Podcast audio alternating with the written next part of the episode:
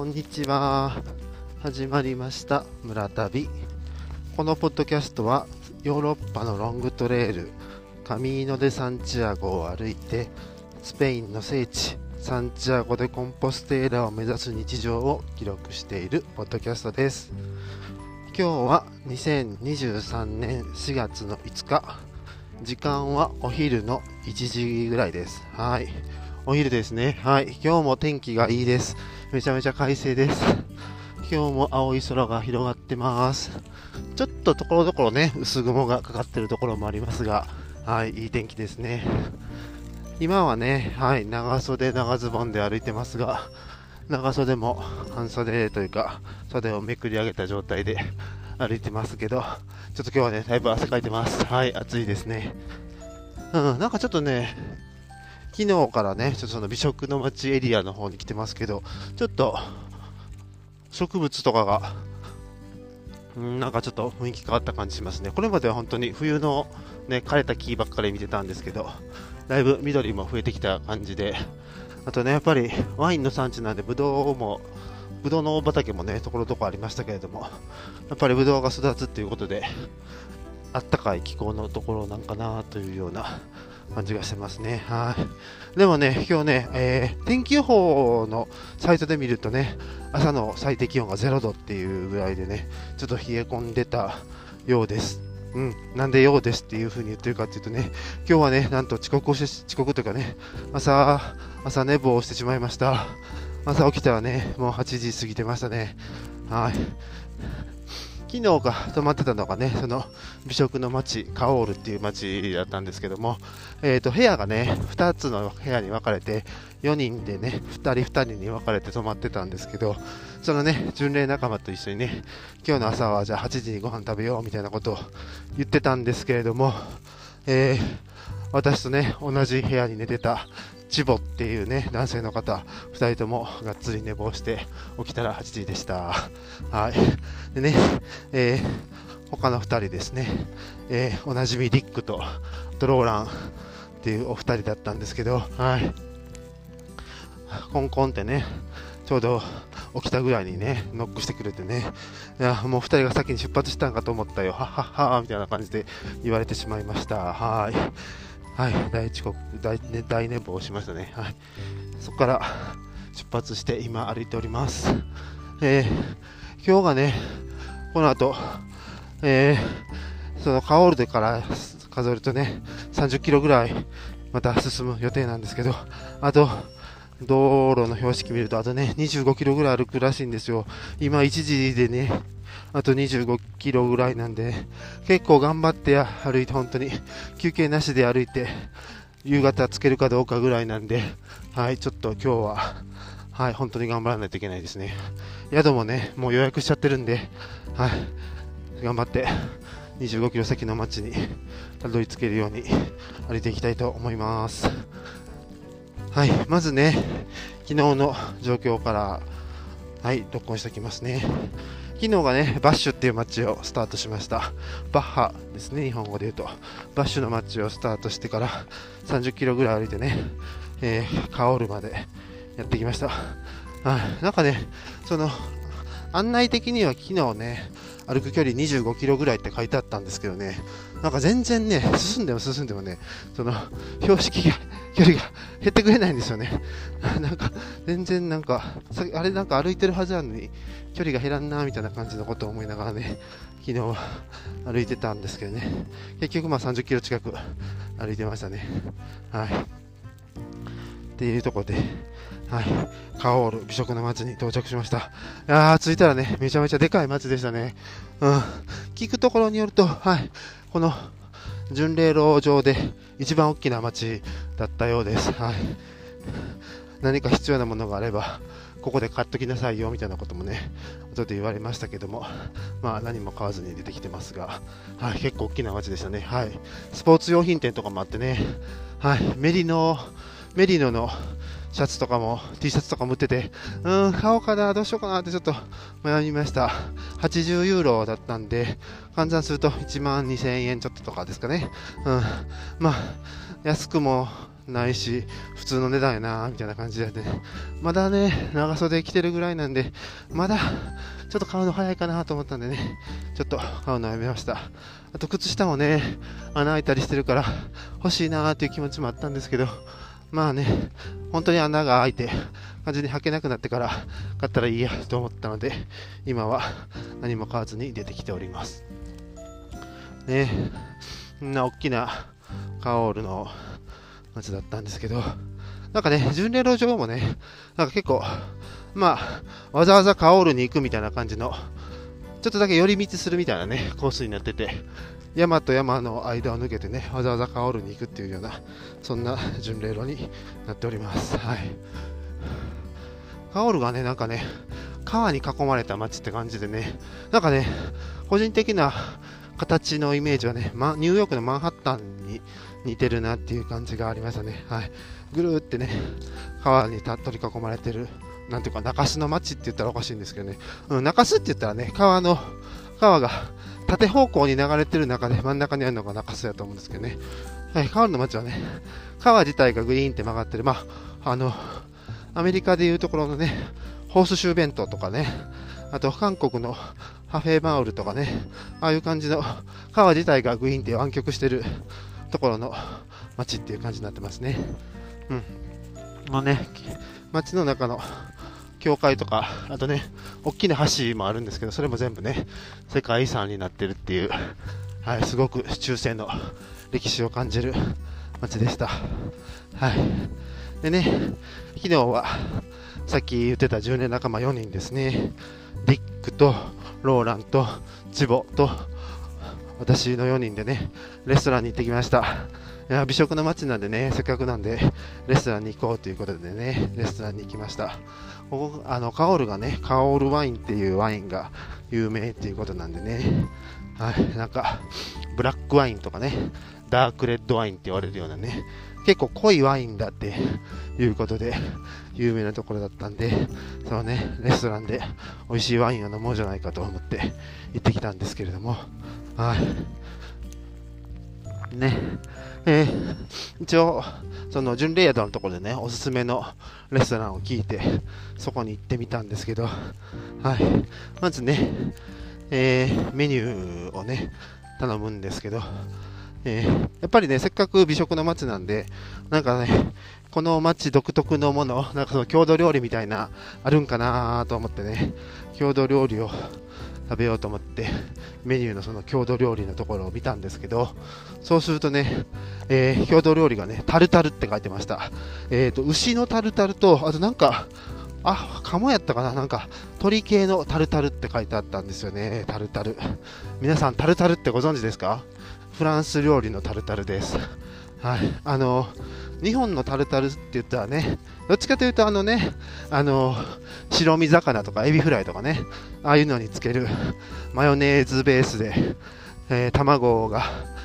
卵とか玉ねぎとかがね、入ってるみたいな、あのソースをね、タルタルソースっていうのを思い浮かべる方多いかもしれないですけども、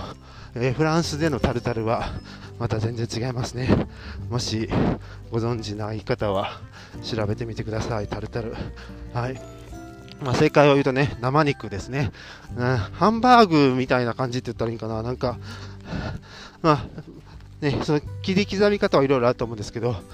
うん、生、生、生ユッケってもないけど、なんかさ、生、まあ、ハンバーグの焼いてないやつみたいな感じですよね。あなんか、適当に、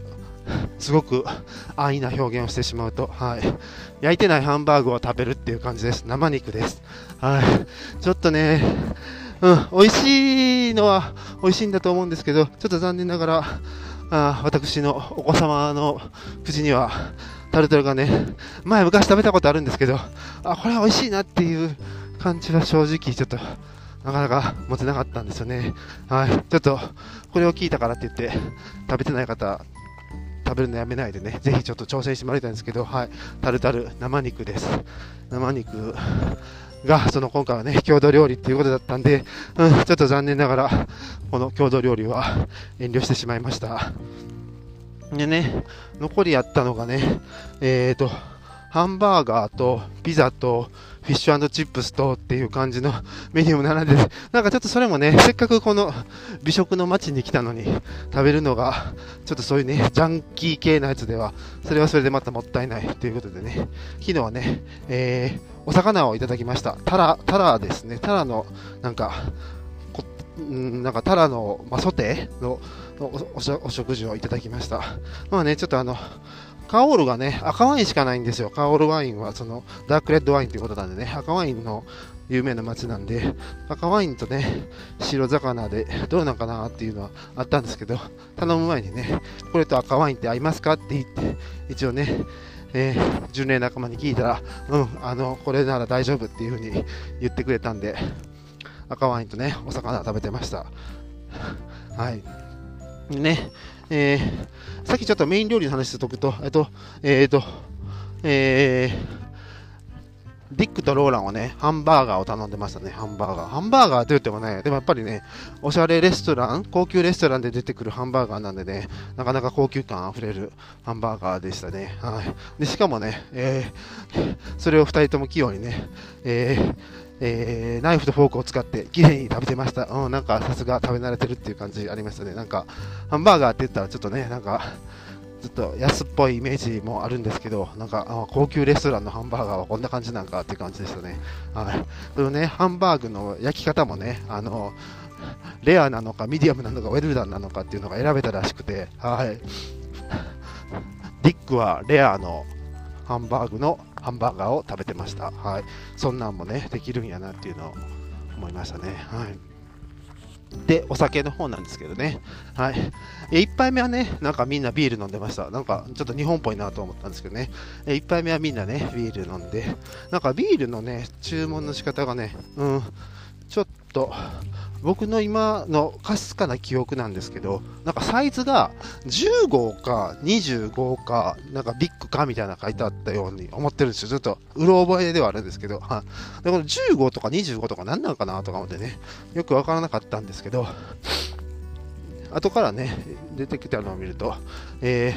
ー、15ml か 250ml か、あとなんか大きいので 500ml やったのかな、なんかそんな感じでね、あなんかなんかそのミリリットルのことをね、なんかその15とか25とかで表してるんやっていうのがね、ちょっと最初は分からなかったんでね、ちょっとよく分からなかったんですけど、あなんか最初は僕15を頼んでたら、あ、小さすぎるから25の方が絶対いいってね、みんなに言われたんで、25にしたんですけど、はい、確かに25で正解でしたね。25でもやっぱり、ね、250缶なんで、あの、細い、ね、細いジュースの缶の分だけなんで、はい、一瞬で終わってしまいました。はい。でもね、昨日は何といってもね、香るワインを飲むということだったんで、なんかね、ボトルのやつをね、開けてもらいました。はい。なんかね、えーその、ローランが選んでくれたんですけど、でもね、残念ながらね、ちょっとね、昨日ね、香るワインはね、えー、なんか飲みたかったやつがなかったようです。香るワインがね、なかったので、この同じ地方のね、えー、このロット地方っていうところに今いるんですけども、そのロット地方のワインを頼んでもらいました。なんかそのローラン曰くは、香るワインだと、なんか特定の種類のブドウを100%使ってるやつが香るワインらしいんですけど昨日飲んだのはその特定の種類のブドウにね別の種類のブドウもちょっと混ざっててちょっとフレッシュな感じの味わいがするワインっていう扱いだそうです。はい。まあね、正直ちょっと飲んでもよくわからなかったんで、おそういうことなのかっていう感じだったんですけど、なんか個人的にはね、そのね、ダークレッドワインとかね、ブラックワインとか言われてたんで、なんかイメージね、とろっと、とろ、とろみがあるワインなんかなと思ってたんですよ。なんかあの、ポートワインとか、マデイラワインとか、ああいうね、ポルトガル系のワインも結構濃いワインがあるんですけどね。うん。そういう感じではなかったですね。はい。結構、うん、まあ、普通のサラサラしてる、変な発音ですね。サラサラしてるワインだったんですけど、なんか一応まあ、味は濃いようですね。はい。この辺も、えー、ワインに飲み慣れてない私の口では、細かい味の違いは分かりませんでした。まあ、あの、美味しかったですし、あとね、こっち来て教えてもらったんですけど、あの、ワインのね、判定アプリ、なんかワインのラベルを写真でアップロードすると、このワインの口コミがどうのこうのっていう出てくるのがね、あるんですよ。なんか結構ね、あの、ビールとかやったらね、クラフトビールのやつでね、そういうの使ったことあったんですけど、ワインのやつもね、そういうのあるの知らなかったんですけど、はい、ビビノっていうアプリですね。日本語のアプリにもなってるので、ワイン好きな方は、もしかしたらご存知なのかなと思うんですけども、はい、そのビビノでね、えー、その、昨日飲んだえー、ラベルをね、読み込んだら、値段はね、そんなに、なんていうか、市販の価格ではそこまで高くなさそうでしたけど、でも味の評価はね、結構良かったですね。うん。やっぱり、美味しいワインが飲めたので、良かったですね。はい。昨日は 久しぶりにお魚を食べてました。でね、お魚のね、料理を食べるの久しぶりやなーみたいなことを、その、ね、食事のタイミングで言ったら、そしたらね、ディックが、そらそうだと、ここはお肉のエリアだからねって言って、あの、この近くには海もないから、お肉ばっかり食べてて当然なんだよっていうことを言ってくれました。ああ、そういうことかっていうふうにね、なんか改めて思ったっていう感じですね。うん。まあでもね、それでもまあ、お魚も久しぶりに食べれたんで、よかったです。はい、美味しかったですね。はい。で、昨日がね、それで、結構昨日ね、スタートが遅かったんですよね。もう、レストラン行ったのが8時ぐらいとかやったのかな。とかでね。で、レストラン出たらね、もう10時過ぎっていう感じでした。昨日ね、夜も結構寒かったんですよ。みんな寒かったんでね、結構街の中ではね、みんなダウン着てました。うん、それぐらいの気温ですね。昼はね、めっちゃ暑いんですけど、夜は寒いって感じなんで、みんなダウン着てましたね。ちょっと、前もね、このポッドキャストで言ったのかどうかちょっと自分自身で覚えてないですけど、結構ね、こっちの人は半袖にダウンっていう格好してる人、うん、いますね。なんか、日本のやとね、あんまり半袖にダウンっていう状況はあんまりないと思うんですよね。うん、がっつり寒いから、長袖着てるから、長袖着てるか、もう半袖の季節やったら軽く羽織るものが別にあるかっていうね、結構どっちかやと思うんですけど、こっちはね、半袖やけどダウンっていうね、そんなパターンの格好をしてる人もいますね。まだまだ朝は寒いです。はい。はい。でね、今日朝、その遅刻した後、えー、ご飯をね、食べてきたんですけど、はい。ちょっとこの朝ごはん、朝ごはんもね、ちょっと、いつもね、言おう言おうと思って言い忘れてることあるんで、ちょっと今思い出したんで言ってきます。はい。朝ごはんね、フランス人のね、朝ごはん。朝ごはんの話も前ちょっとポッドキャストでもしたんですけど、フランス人の朝ごはんはね、えー、ベースパンだけです。パンを皆さん食べて、なんか一回聞いたんですよ。なんかね、スープ飲んだりとかね、えー、なんだ、目玉焼きとかね、そんなんないのかって聞いたらな、それはもう、レディキュラスだって言ってね、もうありえないみたいな感じの 表現でみんな言ってました。はい、もうパンを食べるのが美味しいんだっていうことのようですね。スープですらね、それは夜の食べ物だっていうのがね、うん、なんか全然感覚なかったですけど、フランスの方はパンが大好きですね。でね、あとね、あパンの食べ方、いろいろなんか、こっちに気づいてから思ったことあるんですけど、こっちの人はね、えーフランスパンってやっぱり硬いじゃないですか。ね、食べるの結構硬いんですけど、フランス人の人はね、それをね、結構、コーヒーとかね、牛乳とかにね、ジャボンってつけてから食べる人とか結構います。うん、やっぱ、あ、こっちの人も硬いって思ってんねんなっていう感じでしたけど、なんかね、日本の人あんまりそんなね、コーヒー、あったかいコーヒーになんかパンつけるとかね、あんまりしいひんかなと思うんですけど、はい、こっちの人はね、そういう感じで柔らかくして食べたりしてます。あ、ちなみにパンはね、トーストって言ったらいいのか、そういう、焼く、焼くことはないですね。はい。生パンをゴリゴリゴリと、あの、バケットをね、大きなバケットがあって、それを切り分けて食べるっていう感じです。あとね、フランス人の方ね、えー、その、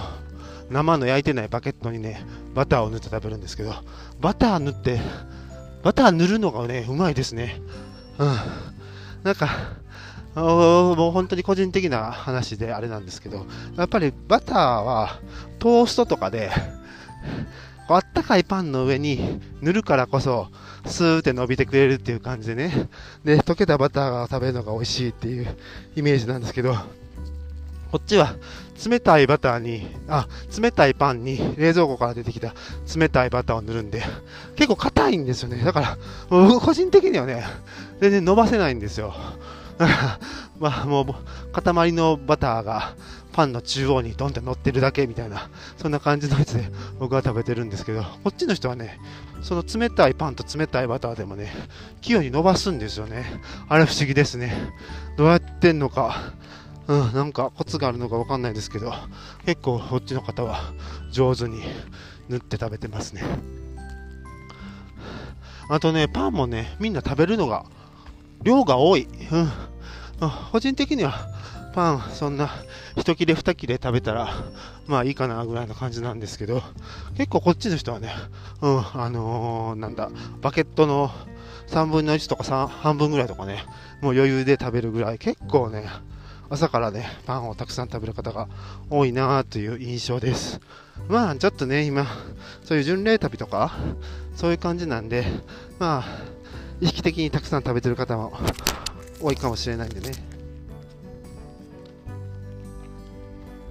ちょっとパンの量が、それが標準なのかどうかはちょっとわかんないですけど、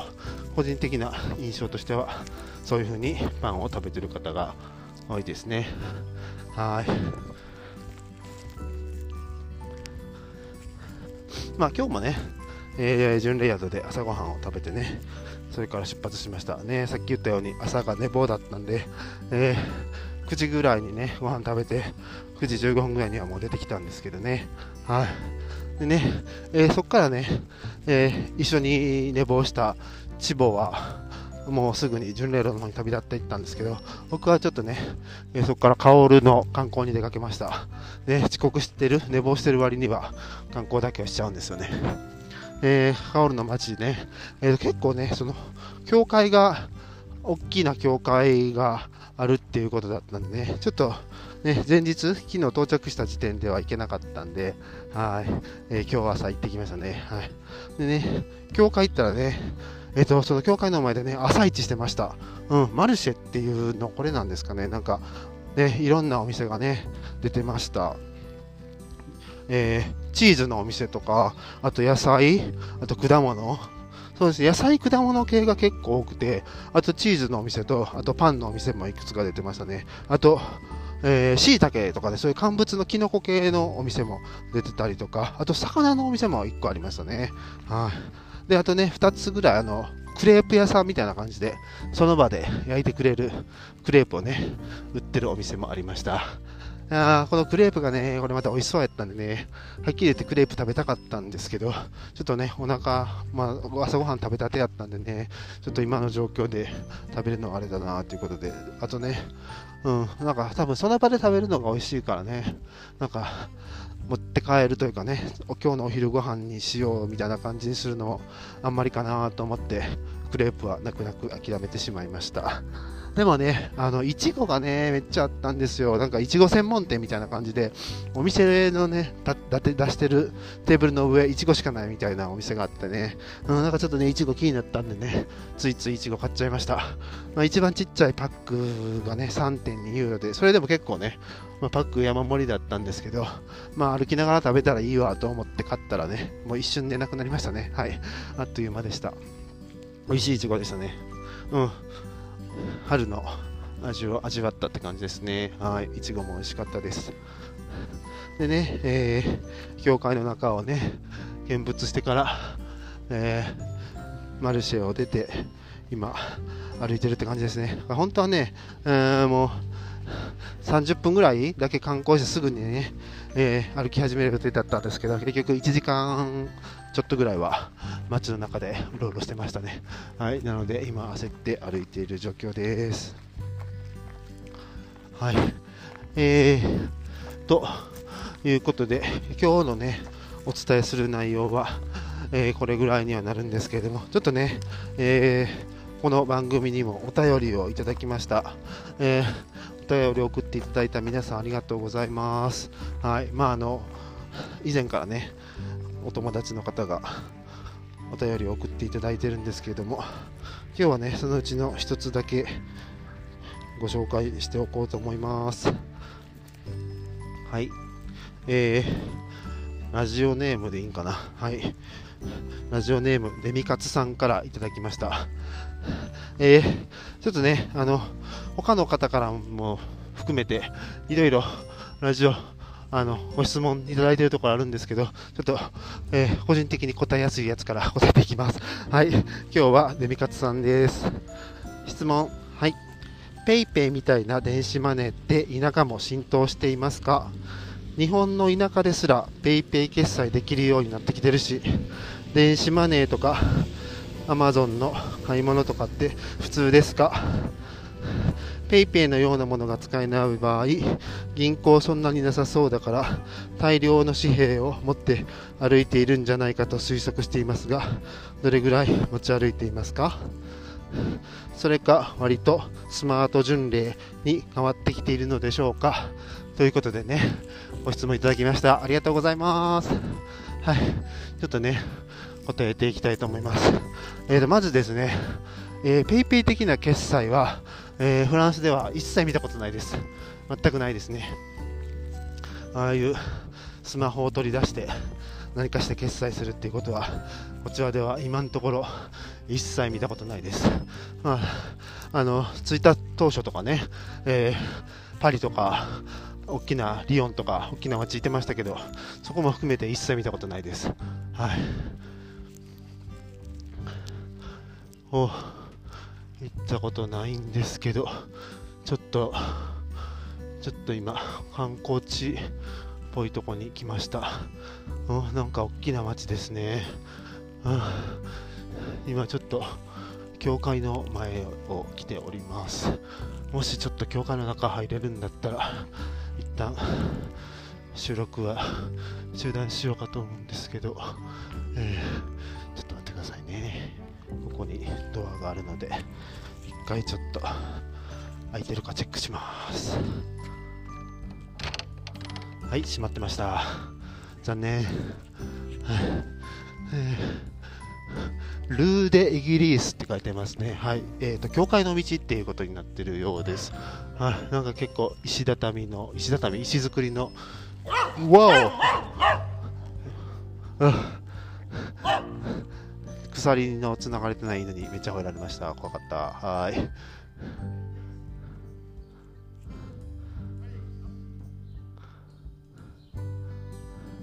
はい、え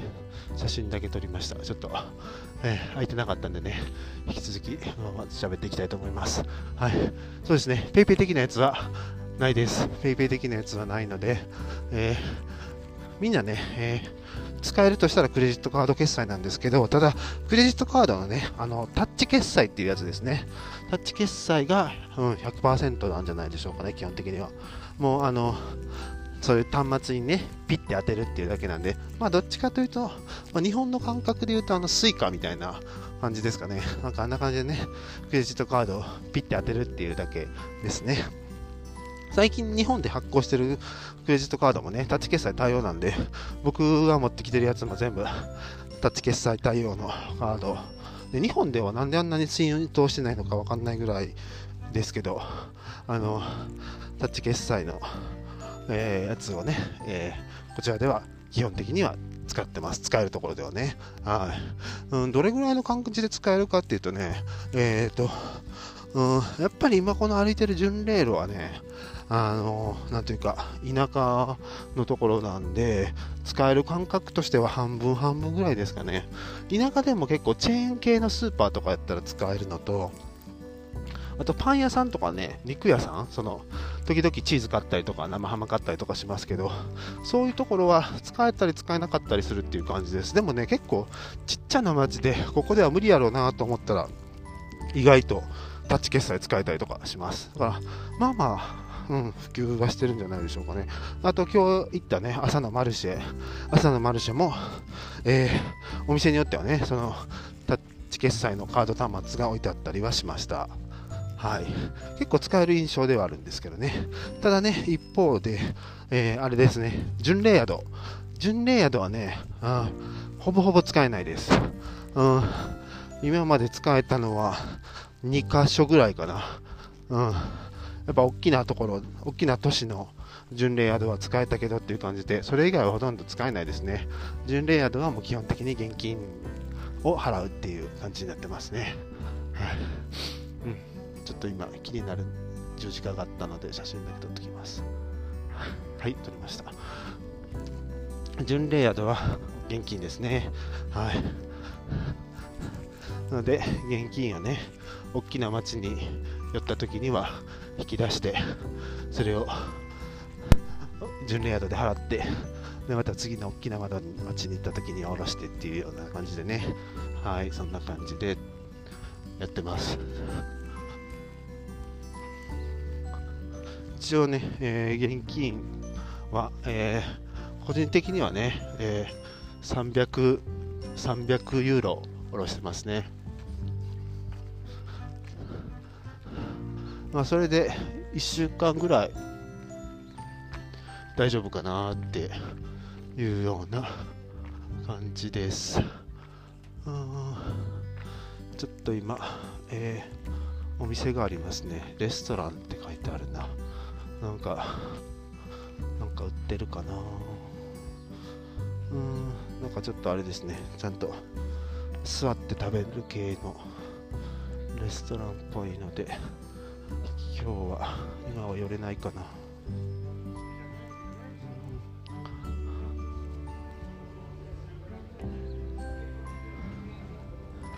いしょ。今ちょっとレストランの中に入りました。けれどもあなんかフルーツとか売ったりとかしてますけどね。あとビール売ってるな。ビール売ってるけどちょっとまだまだ先は長いのでやめときましょう。はい。ちょっと食べるものあれば買いたいなと思ったけど食べるものはなさそうですおじゅーもしま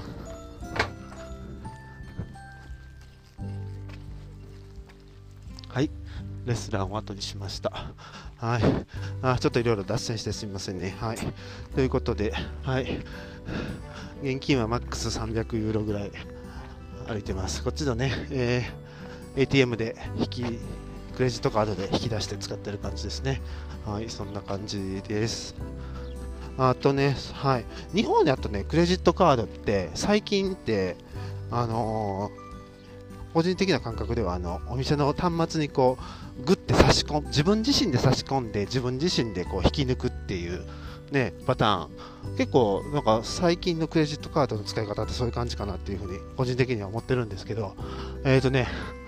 その方式がヨーロッパでいつぐらいやったかっていうのをね、ちょっと自分自身のね、インスタを遡って見てみたんですけど、えー、ヨーロッパでえー、それはベルギーにね旅行した時だったんですけどベルギーに旅行した時自分でカードを差し込んで自分でカードを引き抜くっていうのがねいつやってたかっていうと2011年でした。はい。もう10年以上前にねヨーロッパはやってたみたいです。そのね。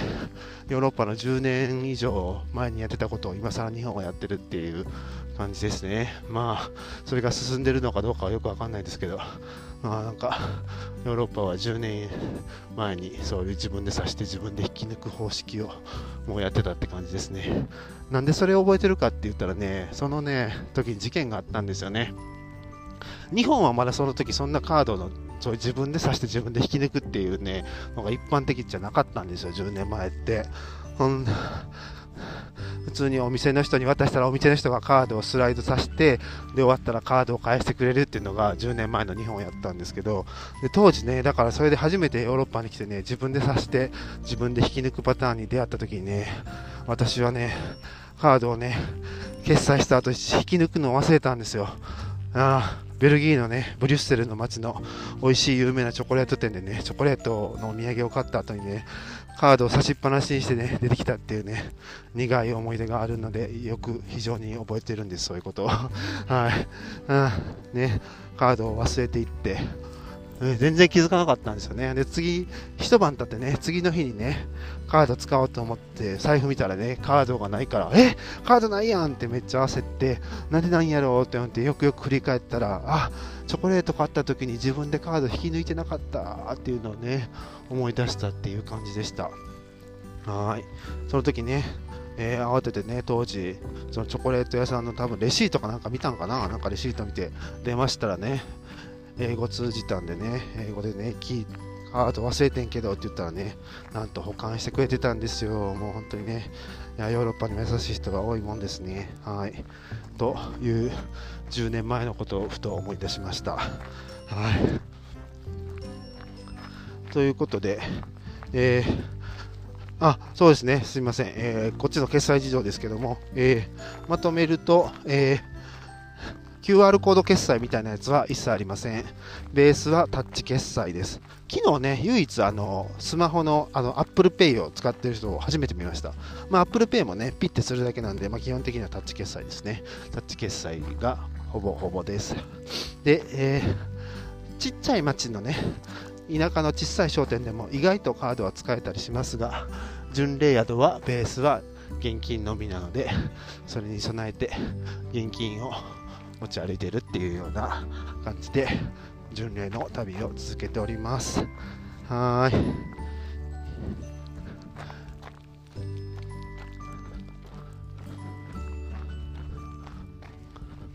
ということで、えあとどれぐらいでしょうかね。はい。あと、まあ、20キロちょっとはまだまだ歩かないといけないと思うので、はい、今日はちょっと頑張って先を急ぎたいと思います。今日も聞いていただきましてありがとうございました。バイバーイ。